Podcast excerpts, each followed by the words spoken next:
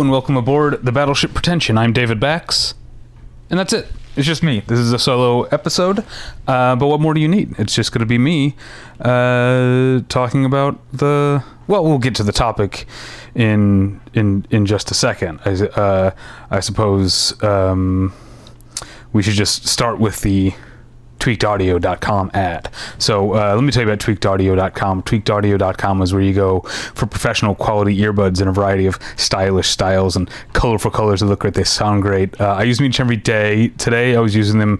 Well, I was using them to listen to a work Zoom meeting, but also I was listening to. Uh, you know me. What do you think I was listening to? Obviously, I've been listening to the new Olivia Rodrigo album uh, on repeat, nonstop. It's really good.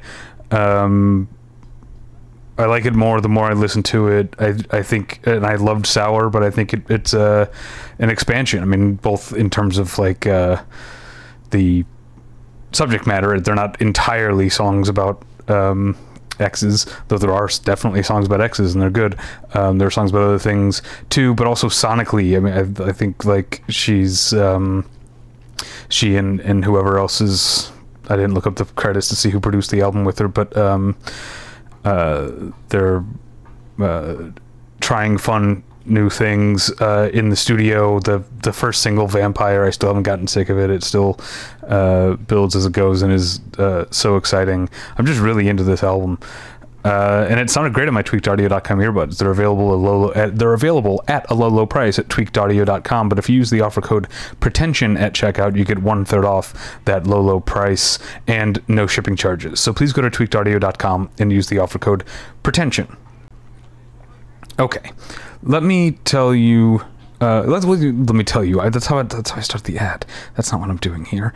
Um, uh let's get into it, shall we? It is time for the uh, TIFF 2023 pre uh, wrap up. I'm sorry, I'm trying to look look at my notes. Uh, normally, I have someone to bounce off of while I do that kind of kind of bullshit. Um, and so I'm just gonna just uh, go through uh, the movies that I saw and tell you about them. That's what a wrap up is. This is what I did last year. I did it solo. I think I did it solo for Sundance this year. Um, I, I now can't remember, but um, it's become kind of a preferred way. I, as I started doing the, even before Tyler got sick, um, when I started doing the uh, occasional movie journals uh, uh, by myself, uh, I started to feel more comfortable doing it. Let me know if I'm annoying. Uh, I mean, I know I'm annoying, but you know what I mean. Uh, let's start with. Uh, so I got to I, I, got to Toronto last year when I went to to TIFF. When I landed, I don't know what was happening, what the problem was, but it took me two hours to get out of the airport because you have to go through customs at the Toronto airport when you get there. And uh, so this time I was like really nervous it was going to happen again, and I wasn't gonna. I was to have to switch up my plans and uh, uh, not make it. But um, I ended up making plenty of time. I, I breezed through uh, customs because um, I'm not a suspicious person, um, and made it uh, to to my Airbnb, and then picked up my badge, and uh, even had time to grab a quick bite, and then uh, sat down for my first screening of to first of 15 films we'll be talking about. Uh, the new film from Ryusuke Hamaguchi, who made uh, Drive My Car and Wheel of Fortune of Fantasy in, in 2021. Uh, his new movie is called Evil Does Not Exist, uh, and it uh, takes place in a small town, um, a small Japanese town where uh, some developers are looking to build a glamping business in the like uh, in the rural part. They're going to build fancy campsites to uh, attract uh, moneyed city folks for for you know looking for fun vacations. Um, and uh, they end up there's a there's a guy in the town who's uh, he's a single father and uh, or I think a widower, um, and he's kind of like the uh, I think he refers to himself as the odd job man. He's just the guy that like he's a, just a handyman that uh, does different things for different people, and so the uh, potential developers or the people who are the front, you know, the outreach for the developers uh, sort of enlist him to like show them around the town and tell them what can and can't be done. There's a lot of objection in this town to this this sort of thing happening, um, and I think the movie is intentionally or uh, the character, the odd job man, uh, is cagey. I think about where he stands uh, on it, and that's I think part of the uh, one of the multiple. The, the, the, movie's great, and there's a there's a lot of threads of things going on, and uh, one of one of them because multiple characters go through this of like being unsure, being wishy washy, and then like suddenly making a stern, like hard decision on something. Uh, so that seems to be one of the the threads, but it also feels like um, Hamaguchi is also like saying something or exploring the idea of depend being dependent on the land um, because we have this idea of like living off the land and that's what a lot of the people in this small town do. There's a, a woman who runs a noodle shop uh, who moved from the city out there so that she could make noodles with the local spring water. Um, and and so there's a lot of relationship to to to the land. Um, there are long takes of people chopping wood that are like absolutely fascinating. Uh, and uh, but uh, from the other point of view, these developers would also be like taking advantage of this public land or buying this land and like so what is it to live off the land or exploit the land? Is there somewhere in between? That seems to be a lot of the dialectic i think of of the movie. Um but uh it's the other thing the idea of like someone might be closer to a strong position on something they seem, and you never can be quite sure where you stand because you can never know another person. Uh, that's kind of what really uh, stuck out to me. Uh, and that was my first movie of the fest. It was a, I, I should say right off the bat, it was just like, it was a good festival. Like I did not see anything that I didn't like at least a little bit. I loved a lot of the stuff I saw. Um, uh, so yeah, that that was uh, uh, first. That same night, I went to um, another uh, press and industry screening and uh, ran in front of the show Marya E. Gates, and she and I watched uh, Molly Manning Walker's "How to Have Sex," which I mean, thank God. Like I've been wondering if someone could show me the ropes on that for a long time. Now, this is a movie about uh, three uh, English uh, girls who have just. I've, my understanding is I think they've just graduated high school or or whatever you would call that, and they're going on like a week long. It's like a spring break. It's like an organized thing where they buy passes and they're staying at this hotel and there's like organized parties and, and events, but it's like a spring break type thing um, I'm sure like UK listeners are probably like annoyed with me right now because there probably is a name for this sort of thing. I just don't know. There, um, but anyway, it's three girls on uh, a spring break for American viewers and listeners, a spring break type experience. That's all you need to know. Um, and it's it's really quite good. Uh, Molly Manning Walker and her her cast, especially her lead, uh, Mia McKenna Bruce, uh, just build this natural relationship between the the girls among the girls, um, and also a fantastic sense of the the heightened atmosphere of this kind of party week thing that like everything is loud and people are close and it's fun, but it's also like there's pressure at the same time to have fun and and like um like not that this is a movie. This movie isn't like Lost in Translation at all, but Lost in Translation is also a movie that gets how like when you're on a vacation or you're out of town, everything can feel a bit like heightened and like condensed into like a shorter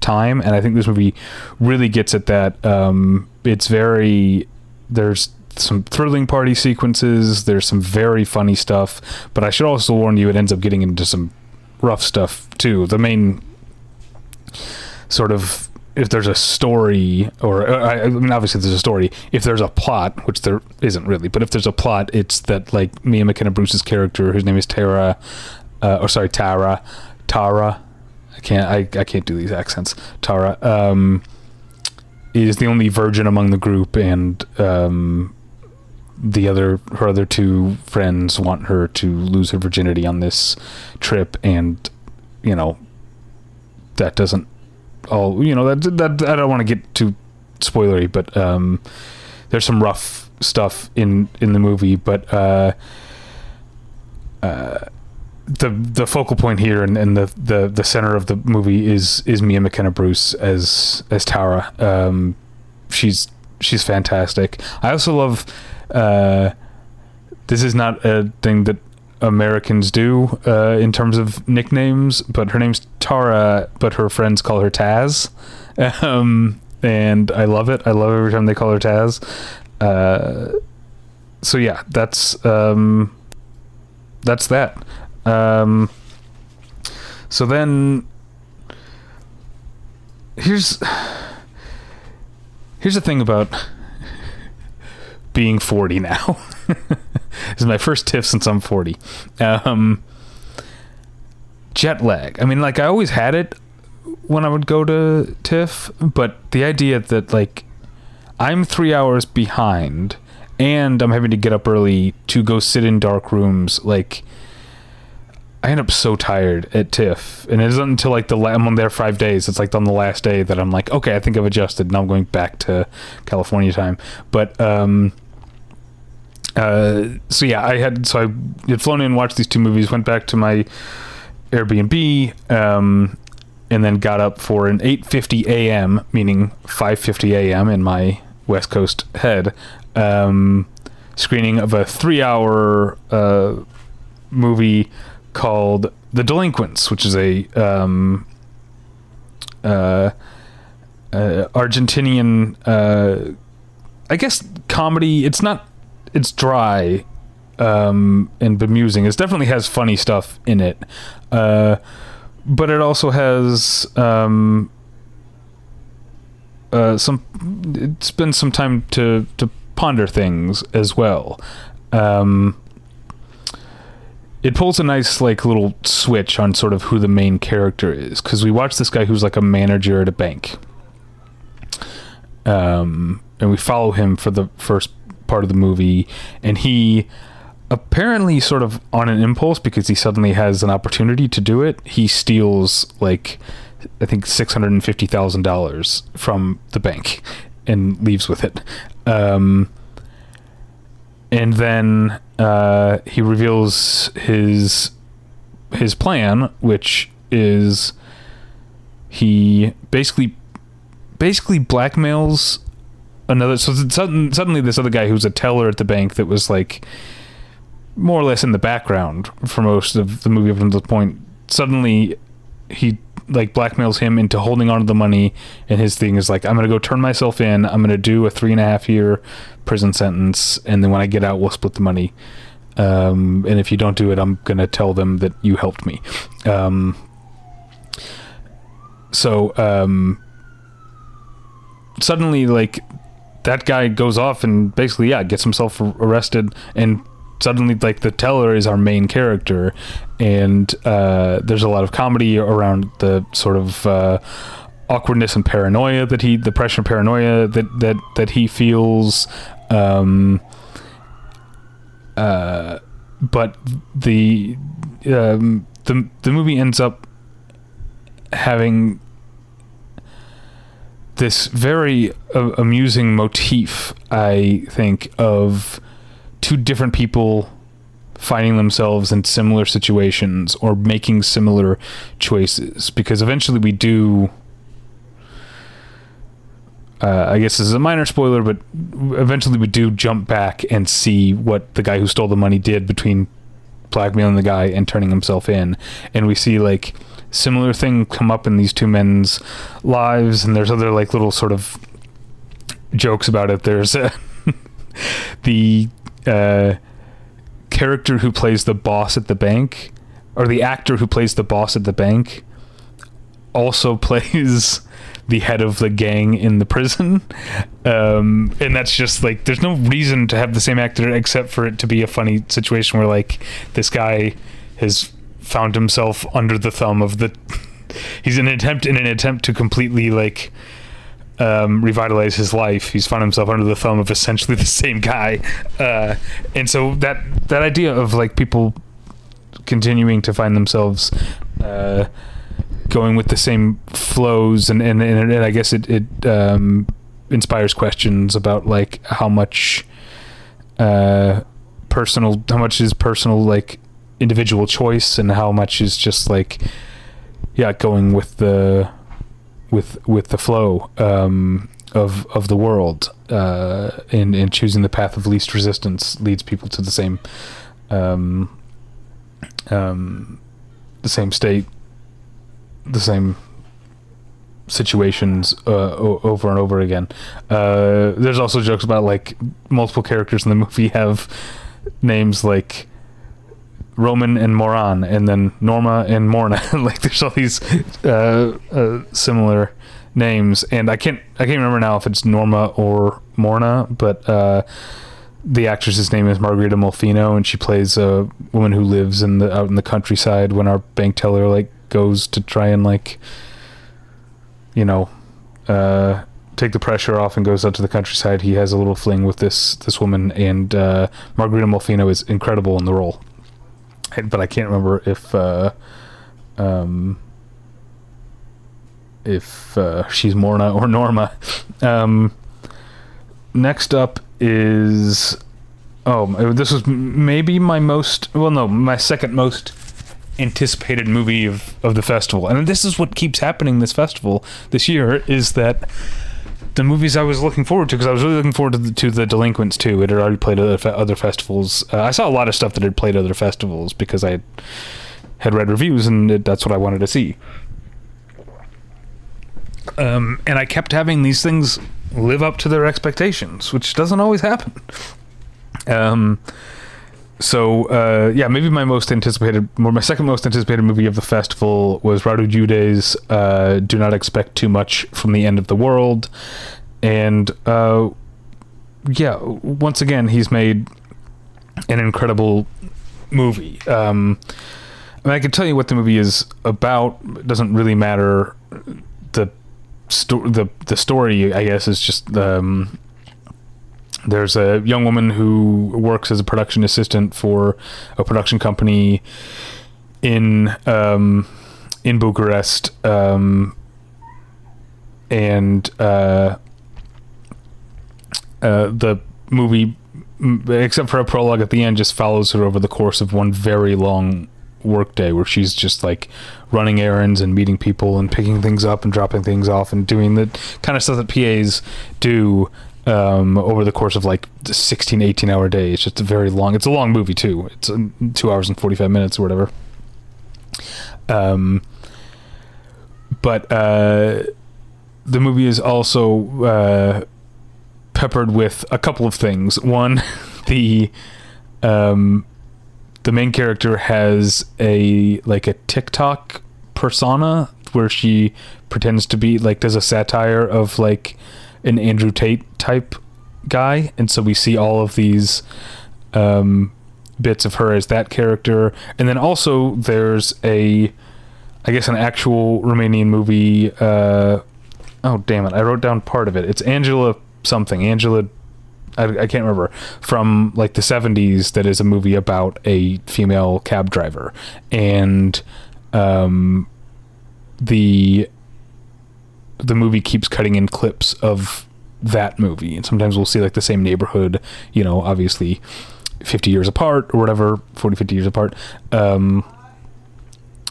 and uh, so the movie's very funny as is generally true of Radu Jude's movies. Um, and uh, but uh, more importantly, I think the um,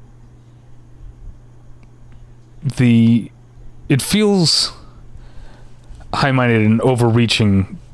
It might feel like that to compare Radu Jude to Jean-Luc Godard, but he really does fit a lot of the the way that he is not only he's having conversation with film history by um, uh, film history and sociopolitics by by including these old the clips of this old movie, but he's also um, embracing new visual languages in, in, the same way that you know Godard would eventually do 3D and stuff like that. Um, the fact that we see like shots that are TikTok filters and uh, there's a Zoom interview where there's the guy changes his background and is moving the phone while he's talking, so he seems to be like bouncing around in the night sky or whatever. Um, these things that have beca- like are so, especially post pandemic and uh, rise of social media. These ways of seeing the world are actually very common in our lives, but weirdly not in movies. It's it's movies have um, I think been reticent to uh, uh, adopt the language of new visual entertainments and communications um, and the way that he is folding them into his uh, view of the of the present day um, is is really impressive and also yeah there's a he's definitely making a lot of I mean, he's not like lecturing, but he's definitely got a clear point of view. So he's got that didacticism. I think that uh, people rightly would associate with with Godard. So um, it it really just it's definitely one of it, it's turned out to not be my favorite movie of the festival, but at the time that I saw it, uh, it it definitely was. Uh, next up is a movie um, oh, a, uh, a a western called "The Dead Don't Hurt," which I saw at the. Uh, not to get too. Uh, I am going to get too uh, like granular about the experience of of of TIFF. Um, there's the so the they retired the Winter Garden and the Elgin and the Ryerson. I've never been in the Roy Thomson Hall, which is where the huge premieres take place, because like I'm not even bothering trying to get tickets to that.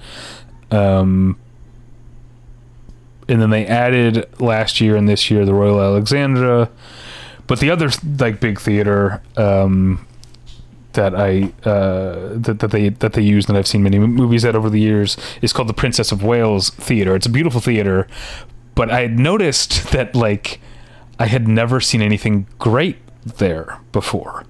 Um, I'd seen good movies and I'd seen bad movies. I saw The Good Nurse there. It was a very bad movie. Um, but I'd seen good movies. I saw Chevalier last year. I saw um, uh, The Personal History of David Copperfield back in, I guess, 2019. I saw that there. I saw the um, Gloria Bell um, uh, uh, Lelio's uh, remake of his own movie Gloria, uh, but I'd never seen anything great, and that will change over the course of the 2023 festival, but not right now. So I saw western directed by and starring Viggo Mortensen, and also co-starring Vicky Krieps, called "The Dead Don't Hurt." Um, and uh, yeah, it's it's it's well made. It's um, uh, the it definitely follows a lot of the Western sort of tropes of like, uh, hey, I'm a guy just trying to live my life with my wife um, on the outside of town, or you know, my own little hidden cabin, but there's a rich baron who's making things difficult for me and the other people in town and eventually someone's gonna have to do something about it and all that stuff like um uh that is that's all things that that happen here. Luckily but you've got I mentioned Viggo Mortensen and um, and Vicky Krieps, obviously the stars, but you've also got Danny Huston as the as the mayor. You've got uh, W. Earl Brown playing another bartender, and uh, Garrett Dillahunt is, you know, the rich evil guy. Um, um, and then his son is played by an actor named Solly McLeod, who like. It wasn't until the incre- I spent the whole movie thinking it was Jack Reynor with a mustache. I don't know. It looks a lot like Jack Reynor. um, anyway, uh, but uh, yeah, it's uh, definitely uh, pretty to look at and um, and well acted. Uh, it's got a non-linear structure that um, I don't really have a problem with. Like maybe I got confused a couple times. That could be just me being stupid. Um, uh, but yeah, it was it was fine. Um, uh, but then I saw a another movie that I was was getting good reviews. I was looking forward to it, and it more than lived up to its expecta- my expectations. Uh, Wim Wenders' Perfect Days, man, it's so great, uh, and it's just so up up my alley too. Um, uh, it's about a guy who's a single middle-aged man, if maybe closer to elderly than middle-aged, uh, lives alone in a small apartment in Tokyo. And his job, he gets up early and he goes around cleaning the public toilets. Which, yeah, let's put it. Let's pause and say, like, I was so jealous of Japan and, and, and Tokyo that they just have like free public toilets all over the the, the city. Free for, free public bathrooms um and uh yeah we don't we don't get that here because we don't uh uh take care we abandoned uh people who uh are at the have fallen out of the bottom of the capitalist system and uh they have no other place to to go. Uh, so our solution instead of helping these people is to just like give them fewer places to to be indoors and out of the elements. Uh, cruel. Uh, America is a cruel society, and it uh, makes me mad sometimes. Um, all right, so back to the movie Perfect Days. Um, uh, so yeah, his his job is that he uh, clean he drives around all day, and he, he has a his own van, he has a tape player, and he has a bunch of tapes, like mostly seventies and eighties rock, so uh, or or like I don't know uh, underground rock. There's a lot of Lou Reed in Velvet Underground. There's some Patti Smith. Um, I'm trying to remember what else. Uh, uh, we we hear. I know I um, there's Otis Redding. Yeah uh, the animals yeah. So yeah he listens to uh, yeah 60 stuff as well. So um, he just drives around from job to job from toilet to toilet or I get whatever cleaning them and then listening to music. Uh, and then some storylines emerge where he has a younger coworker that sometimes he meets up with and has and they on the larger bathrooms they share the work and and that coworker has a girlfriend who gets involved, and then there's another person later that I want to give things uh, away, but it's still mostly. I, when we did our fall movie preview, uh, Scott said that based on reading it, reading reviews of it, it sounded like it was um, the Japanese Paterson, and it really does have a lot of those same that same cadence and those same beats of a guy just sort of like having a simple government job and um, in, enjoying it and enjoying his simple life. Um, there is some more there's some more character stuff that gets unfurled by by the end, but uh, that that tone and that and that pacing um, is it, it's it's it is really what uh, what drew me in and what kept kept going. It's a just another great, beautiful movie. Um, and yeah, I really want to go to Tokyo. Um, okay, so the next morning I saw a new Michael Winterbottom film called Shoshana, and as I had said on the TIFF preview two weeks ago uh, when I mentioned this movie, like Michael Winterbottom is still a name that I, um, you know, that pricks my ears up, but I also have not liked the last couple movies of his that I that I saw. So. Um, Uh, so I was a little bit trepidatious, but Shoshana is a real solid, like, uh, you know, if you think of Winterbottom as, as sort of like a sturdy, old-fashioned journeyman type of director, like um, Shoshana definitely uh, it, it, it it works. Uh, I am definitely not well versed enough in the politics of 1930s Palestine and how they relate to the politics of Israel and Palestine today to know how this movie will be received by people who do uh, know more about that type of stuff. I am very curious to see. Um, but the uh, the movie, the Shoshana of the title, so it's Palestine before the founding of Israel, but there's already a lot of um, Jews living uh, living there, and more and more by the day because of uh, people fleeing Hitler's Germany. Uh, and the Shoshana of the title is um, is sort of daughter of a wealthy Jewish family who has lived in Palestine for for years already. Um, and then Douglas Booth. Um, I don't really know. I felt like I recognized him, but I couldn't place it, and I'm kind of looking at it now and being like, mm, I don't, I don't know if I did recognize this guy.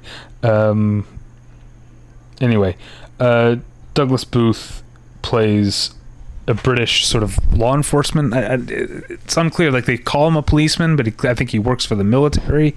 But it's British control. Palestine is under British control, and um, uh, his job is to. He's one of the people tasked with keeping the peace, and I think um, this is where the politics get in. That I don't know, like if uh, uh, I I don't know how much the British law enforcement or military of the time um, was. Uh, I don't know if they were favoring the Jews over the Arabs there, which is kind of what the movie shows. But then also there's Harry Melling's character, who um, sees uh, treats them both equally, which means not in a good way. He treats them with equal uh, uh, disdain and lack of um, compassion. Um, so yeah, I'm, I'm I'm very curious when this movie comes out to read some like think pieces and explainers uh, and read probably a lot of uh, anger about certain things that I didn't understand, but uh, just as a political thriller and a romance, um, yeah, it's just it it just hits. It's a solid movie. Um, surprisingly bloody. I mean, I guess it shouldn't be surprising, but um, for a movie that that seemed to be like sort of middlebrow, genteel, and pedigreed, there's way more like you know detached body parts in the movie than I would have uh, maybe way maybe not way more but a few more detached body parts than I would have uh, uh, imagined. Um, um, so yeah, that's that's that's Shoshana. Uh, man, talking by myself is takes a lot out of me. Sorry to keep having to pause. All right. The next movie I saw, back at the Princess of Wales, and here's where we broke the curse. Uh, I saw Azazel Jacobs, his three daughters. That's another. Hold on, another uh, aside. One of the fun things about going to festivals where the directors are there um, is uh, learning how to pronounce their names because they get introduced and they're there, and it's Azazel. Um, not that I knew how to say it before, but or, or, thought not that I even thought I knew how to say it before, but um, Uh, that's what it is. Azazel Jacobs. Uh, also, I, I mentioned that so the director was there. None of the cast was there, obviously, because of the SAG thing. But um, a lot of movies, a lot of these independent movies had waivers, so there were some actors there. So like Viggo Mortensen, obviously, and uh, Vicky Krieps were at the screening of the Dead, Dead Don't Hurt, and they were clear to say that they like had a, a waiver, um, and uh, um, I also loved Viggo Mortensen introducing his very multinational like cast and crew and pronouncing everyone's names just like uh, with perfectly. Uh, but anyway, so back to his three daughters. Uh, it's too bad the cast wasn't there because what a cast it is. Uh, Carrie Coon, Elizabeth Olsen, and Natasha Lyonne play sisters. Um, and yeah, I know you're thinking those three play sisters. Uh, and it is yeah, it's it's weird, but it also is pretty quickly revealed that Natasha Lyonne is not a blood relation. They are all sisters, but is not doesn't have any. So at least you're only dealing with okay. Do Carrie Coon and Elizabeth Olsen look like they could be sisters? Um, but they've all reconvened in the New York apartment where they grew up and where their father still lives and where Natasha Lyonne's character still lives, um, because he is very sick and clearly their plan is to stay there until he dies, however long that that takes. Um, uh, and it's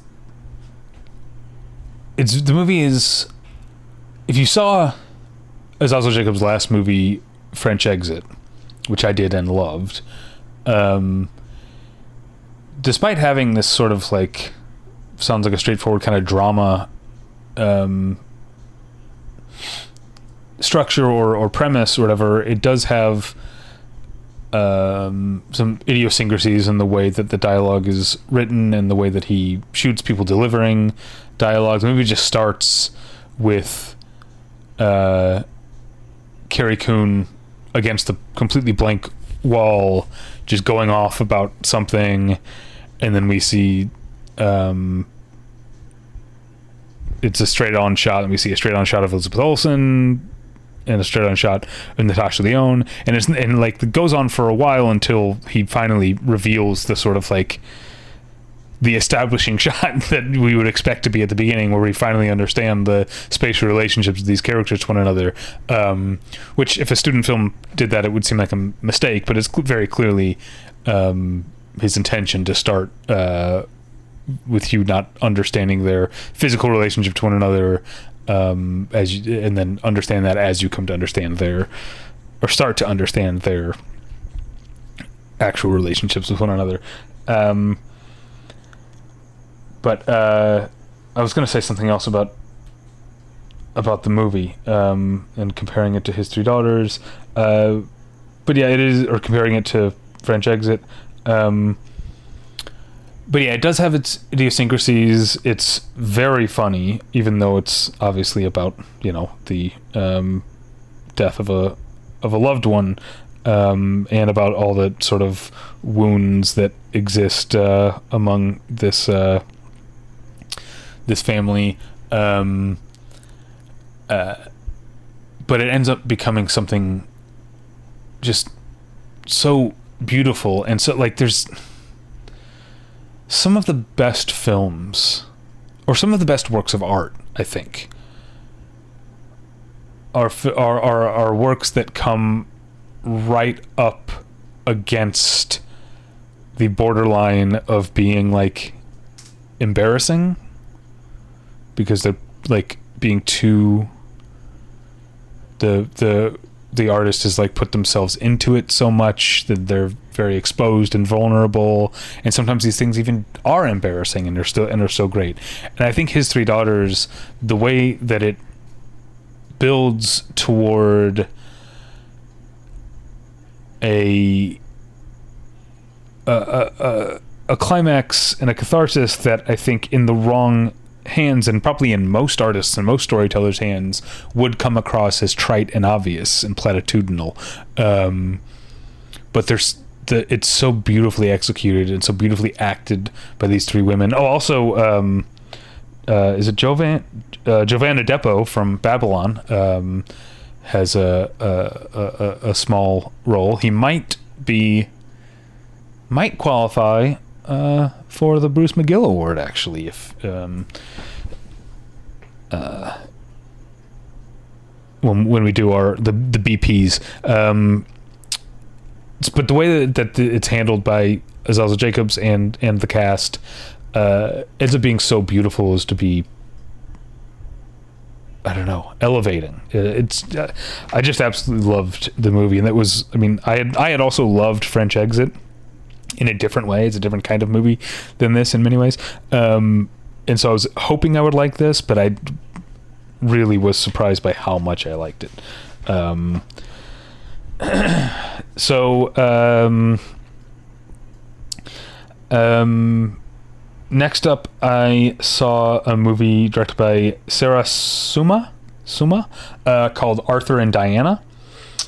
Um, that is uh, um, it's in it's in German and French, and I think a little Italian too, uh, because it's a European road trip movie. Um, two siblings, uh, grown siblings, uh, and one of them has a daughter. are uh, driving to see family, or there's a there's a whole thing. Uh, we don't need to get into. Uh, but the movie is mostly a um, just a road trip movie. It, it, it is very you know very episodic. Uh, it's also in a way that's really great. it's very low budget and very lo-fi looking. I don't know what they shot it on, but it reminded me of um, those sort of like early late nineties, early two thousands like movies that were shot on like mini DV cams and stuff like that. It had that that look and among for the best among the best types of movies among those from that time, it also had that sense of freedom and innovation. Sorry, it has that sense. Um, there are so many.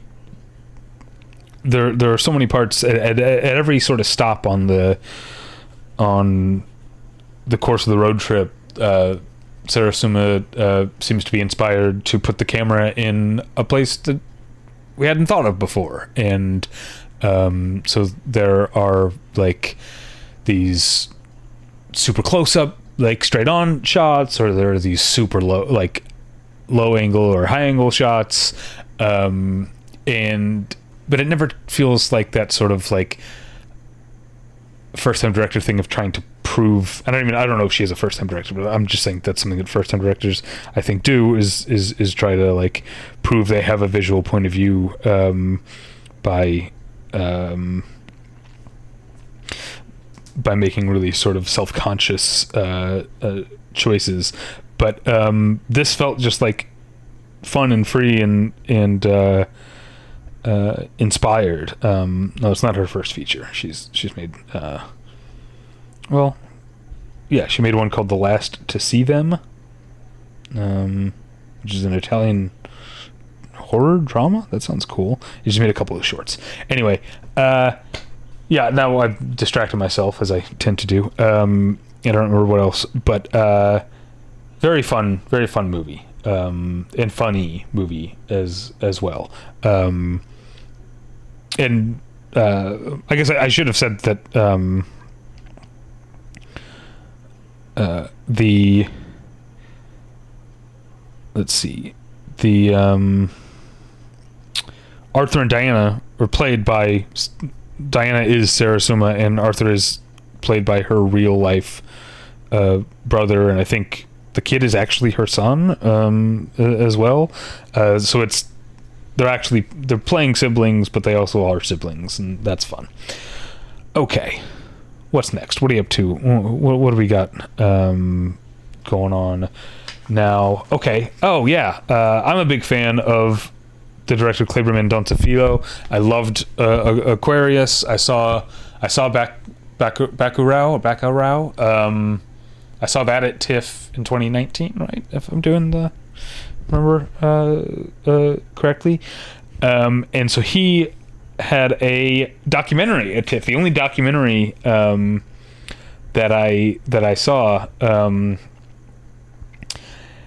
uh, it's called Pictures of Ghosts, and it uh, is a documentary about sort of the places that Filho called home when he was young, meaning a his mother's apartment, which we see uh, has gone mo- over multiple re- uh, renovations and um, has actually appeared in some of his movies. We see clips from, from like neighboring sounds, like, and we see, also see like the film clips from films he made. You know, little videos he made as a as a kid in the in the apartment um, with his friends and, and family and stuff.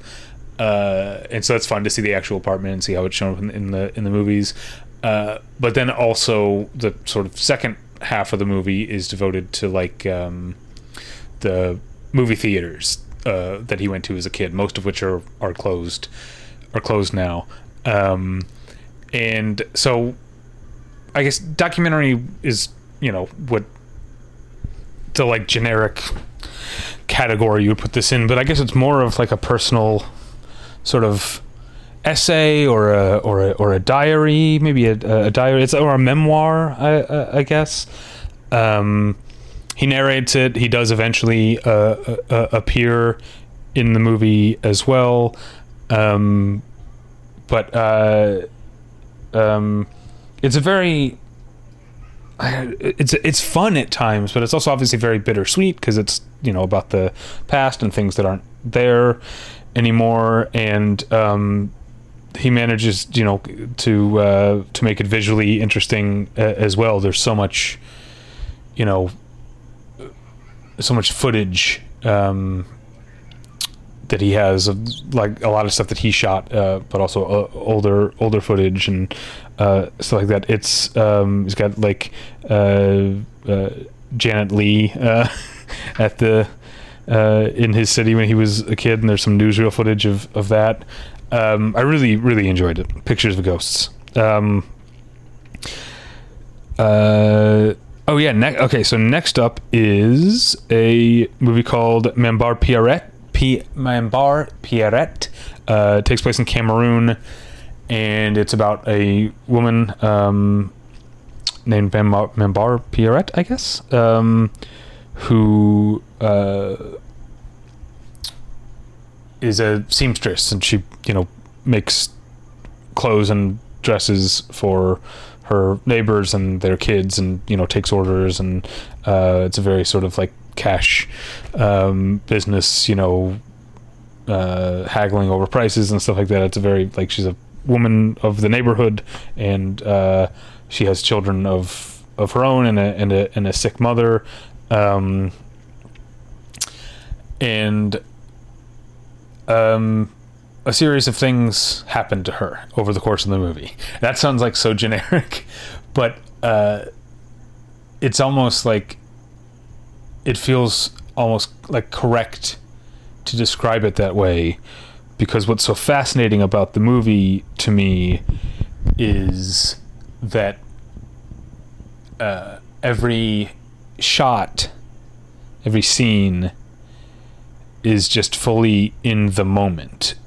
Like you never feel like the movie is setting the stage for what's going to what's going to come even though it is you know um, but there's something it's just very beautiful um, and it's uh, directed by Rosine Mfetgo Mbakam. I don't know if I'm saying all of those things correctly, but uh, this is her first narrative, like fictional film. She's she's made um, documentaries in in the past uh, that I've really liked, um, and uh, uh, so that's why this was on my list. And I'm so glad that I that I that I saw it. It's uh, um, it's just a really beautiful movie, Mambar Pierrette. Uh, all right. Next up, Fallen Leaves um, is the new film by Aki Kaurismäki, and uh, I mean, if you know his work, you know what you're in for. And there's that that sounds like I'm criticizing, but uh, man, it's just it, it's it's just great. Um, it's uh,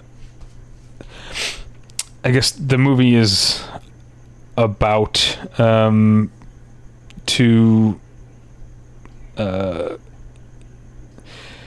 um, to it's it's a sort of romance. I uh, uh, uh, I got I guess um, about a man and a woman who uh, they start a relationship kind of, but it seems like the only thing they have in common is that they're loners, um, which is maybe not the best way to build a relationship with someone. But uh, uh, we both love being alone. Let's uh, uh, let's hang out together. but I, I mean, yeah. So that's what the the story is. But I feel like with Aki Kaurismäki, that's not really what I'm looking for. I'm looking for these um, beautiful like uh, setups and, and and frames and and meticulously lit like a stage, but it's also real at the same time. Uh, and there's also a lot of comedy. It's um, the movie is is very funny in in that dry Aki Kaurismäki way, uh, and so it feels like on the one hand you know what you're in for, on the other hand, who's going to complain about that um, when you're in for something so good? Uh, all right. Oh, we're at the home stretch here. Um, next movie is Seven Veils, the new movie from friend of the podcast, Adam Egoyan. Uh, it stars the great Amanda Seyfried, um, who I've beca- like become such a fan of more and more. I mean, obviously, I was a fan of Mean Girls, and I was a fan of Big Love. But as she's, you know, become, I mean, I don't know how old she is. She's still younger than I am, but you know, as she gets uh, more mature and closer to, you know, middle age or whatever you want to say, um, I'm. She keeps getting better to me as as as an actor, and I'm. Uh, uh, and Seven Veils is a, a, terrific performance and definitely asks a lot of her uh, because if you know if you know Adam Egoyan's movies, there's you know a lot of psychosexual like uh, uh, Sturm und Drang. Um, again, that sounds like I'm criticizing, but I love it. I love it so much. There are multiple layers. There are flashbacks. There's uh, a lot of stuff going on. Um, Amanda Seyfried plays a theater director who has been hired.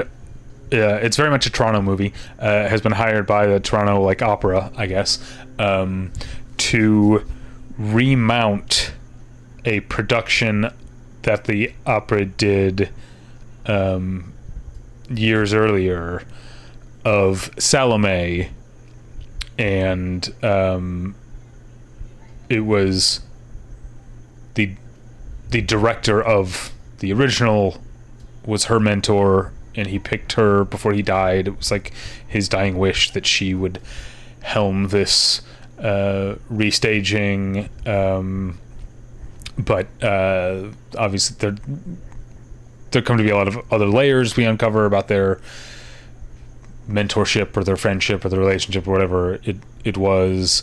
Um, and all of this like comes out in the way that uh, uh, Amanda Seyfried's character um, named Janine um, comes closer and closer to either some sort of major breakthrough or some sort of major breakdown uh, as she is remounting this production and putting more and more of herself into it um, and uh, um, she's getting pushback from all all sides, uh, and it's just it's it's very much Adam Egoyan in his lane, um, and uh, if you like that, which I do, there's no reason you won't like it. I remember thinking like as I was watching it, I was like. I think we've talked about this in the podcast before. Like sometimes when you're liking a movie and you like find yourself already imagining what people aren't to like about it and getting mad at that. Um, I was like, oh, people are to think this is like overheated, you know, that this is um, uh, going too too big, and I was like already mad about that. But the reviews have been have been good, so um, I guess I was wrong to underestimate people. Uh, also, weirdly, um, one of the uh, cast members, like within in the Salome production, is played by Douglas Smith, who played um, Amanda Seyfried's brother on uh, on Big Love. Uh, so that was a weird. That was a fun like uh, fun little. Uh, I don't know. Uh, I I'm also like right now. I'm kind of like bracing myself because I um, have to uh, talk about this next movie, which is a fantastic movie, but is going to be difficult to try and talk about. Um, so, the next movie that I saw, uh, the penultimate movie of my festival, and the movie that I was most looking forward to, um, is Jonathan Glazer's The Zone of Interest. So I saw the um, I, I, I saw the zone of interest, and I cannot overstate how amazing an achievement this movie is, and how you know when I left, I was I was so glad that I saw it that I didn't see it with anybody I knew, so that I could just like walk afterwards, ride the subway back to my Airbnb. I went and sat at a bar and just like I was recovering from how powerful the movie ends up being by the end, but also like thinking back on the movie and continue and continue being like, oh my god, like. I mean, it's this is stupid to say, but it's like, oh, he knew where the movie was going. Of course, he did. He Jonathan Glazer directed the whole movie, but like the way that he like lays like plants the seeds for the the movie to come to the place where it does. That I, I mean, it's based on a novel. Uh, the Zone of Interest. It's in case you don't know, it's about an SS uh, officer and his family. The officer is a con- commandant at Auschwitz, and uh, he has, because of his high position, he has a beautiful home with you know his own private like greenhouse and swimming pool and and all this beautiful home. Um, but it's, it's literally right outside of Auschwitz. Like um uh like it shares a wall practically. You can see the guard tower one of the guard towers from their backyard. Um and I remember when I was in Berlin and we went and visited Sachsenhausen um which actually does get mentioned in the movie for whatever whatever that's worth, or it comes to play a role in the movie. All the all the concentration camps get mentioned, but Sachsenhausen uh, is becomes a part of the movie of Zone of Interest. Uh, yeah, but you you take the train from Berlin out to Oranienburg, which is the little like suburb that Sachsenhausen is in, and you're walking through this neighborhood of these really nice homes that people continue to live in to this day, and then you turn a corner and there's a concentration camp just right up against these homes. And I guess I remember our tour guide at Sachsenhausen saying that like at the time those would have been like the homes of the SS officers and the uh, the the hiring people who worked at the the camp and um, so that's what zone of interest is it's sort of like conceit is that we never see the inside of of, of the camp. Uh, it all takes place with this family. Um, uh, yeah, for the most part, um, it all takes place with the family, and uh, it's it. It's hard for me to describe. I'm trying to figure out how to just how to lay out the things that I loved about it without talking about the final sort of like five ten minutes of the movie, which um, is uh, really will. I don't know. It made me sick to my stomach, but also like it felt cathartic, and it was just anyway. Um,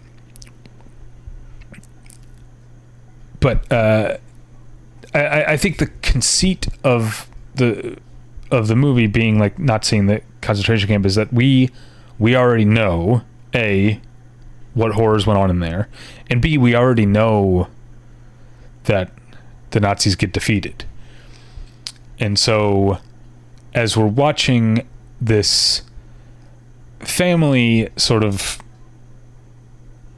live i mean we open with them uh, you know, playing at the river, you know, taking a, a, a, day on a weekend to go have a family like sort of picnic and and, and swim in the in, in the river.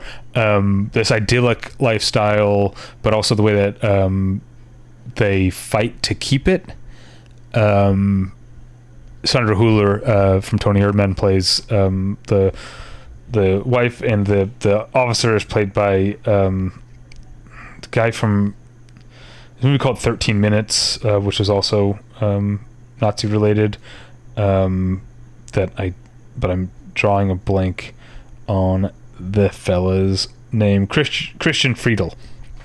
Um, they're great, uh, and the way that they fight, like with each other, with their families, with the SS sort of bureaucracy, to maintain this this home and this lifestyle. Also, the way they clearly take pride in it and sort of like having other officers and their families over um or but also like the way they treat their staff their their servants is um there there's a desperation i think. But the movie walks a line of like we're not like you're not going to feel bad for these people because of how they got they have they have cast their lot this is the reward.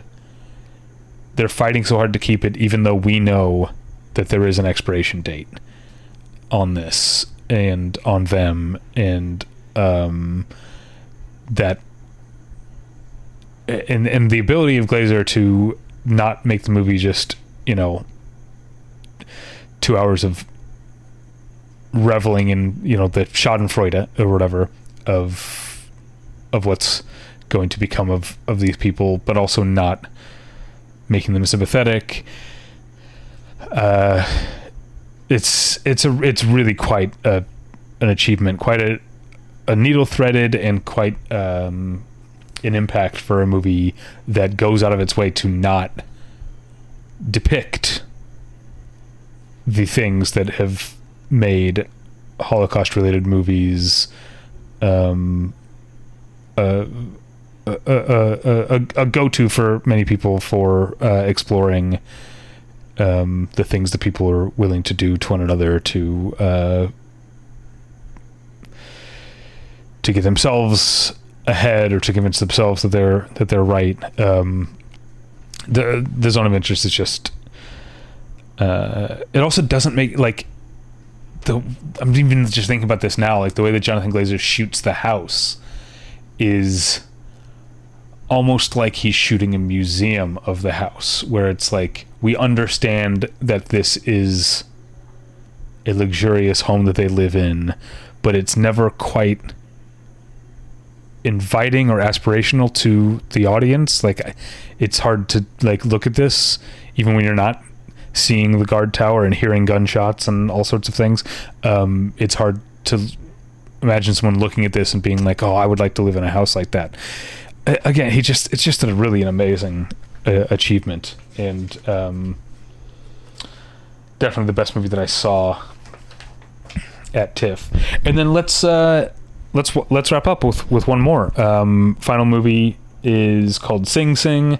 It takes place at the prison, Sing Sing, uh, but it also has kind of a dual title because it is a movie about a real program at Sing Sing called Rehabilitation Through the Arts, or RTA, where prisoners um, put on two plays uh, a year and they spend the time in between, you know, rehearsing and making sets and, and, and stuff like that. And um, Colman Domingo plays um, the inmate who is uh, also one of the founders of of RTA. Um, um, and Paul Raci plays the sort of volunteer. Uh, I don't know if he's a volunteer. Maybe he gets paid by the organization.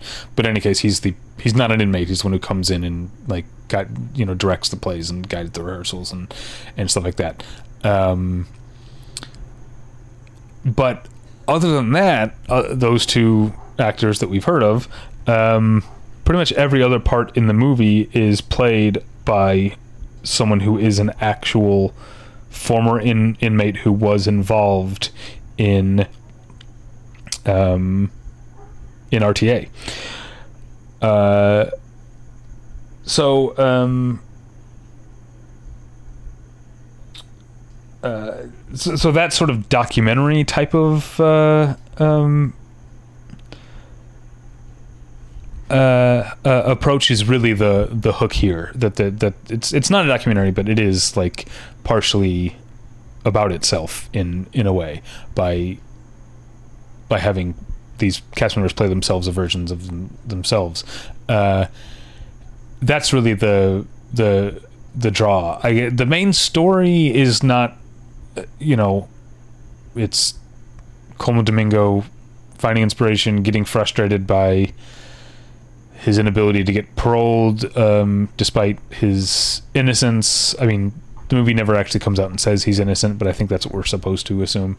Um, and uh, uh, it's it's you know pretty st- standard um, prison story type of stuff, but it's very well acted, not just by Colman Domingo and Paul Raci, but by all these other actors as as well. And it's uh, shot. The director's name is Greg uh, Kwedar, um, and it's shot in a uh, very sort of unassuming way. Um, kind of not quite as lo-fi as Arthur and Diana, but um, it's uh, uh, it's it's not uh, overly gussied up, um, and so that ad- again that adds to this sort of documentary type feel, even though what we're watching is not a documentary. Um, yeah, it's it's it's quite a good movie. I'm uh, definitely glad I saw it because, like I said, I didn't see any bad movies at TIFF. You know, I mean, like there's a couple that are like Dead Don't Hurt is like it's you know it's fine, but it's not. I didn't see anything bad last year. I saw multiple bad movies. Um, so this was a really successful TIFF for me. It makes me feel, especially because Sundance this year I thought was weak, and I was like, "Oh, this is bad." Um, but I don't think Sundance. I don't think a good or bad Sundance is actually a predictor of a good or bad year for movies because Sundance, the types of movies that get shown there are more like narrow. Uh, uh, there, there's a narrow, narrower scope of, of movies, whereas TIFF is like truly international and has all kinds of movies. And so I feel like a good TIFF maybe does mean by the time we get to the end of 2023 in a few months, uh, or later than that, when when we do our actual uh, our top 10 ed- episode here on the podcast, I feel like this might be just a really really strong year. I already have a top 10 that I'm uh, uh, pretty happy with. So um, yeah, that's that's that. You can find. Uh, I'll get some reviews up of these. Um, you can find, and you'll be able to find those at battleshippretension.com. You can email me at david at battleshippretension.com. Check out my other podcast, the one where I met your mother. That, that's available at battleshippretension.com or wherever you find podcasts. Uh, sign up for the Patreon, patreon.com slash battleshippretension. And uh, follow me on Twitter and Blue Sky, Blue Sky at Davey Pretension. Um, other than that, thank you for listening, and we will catch you next time. Bye.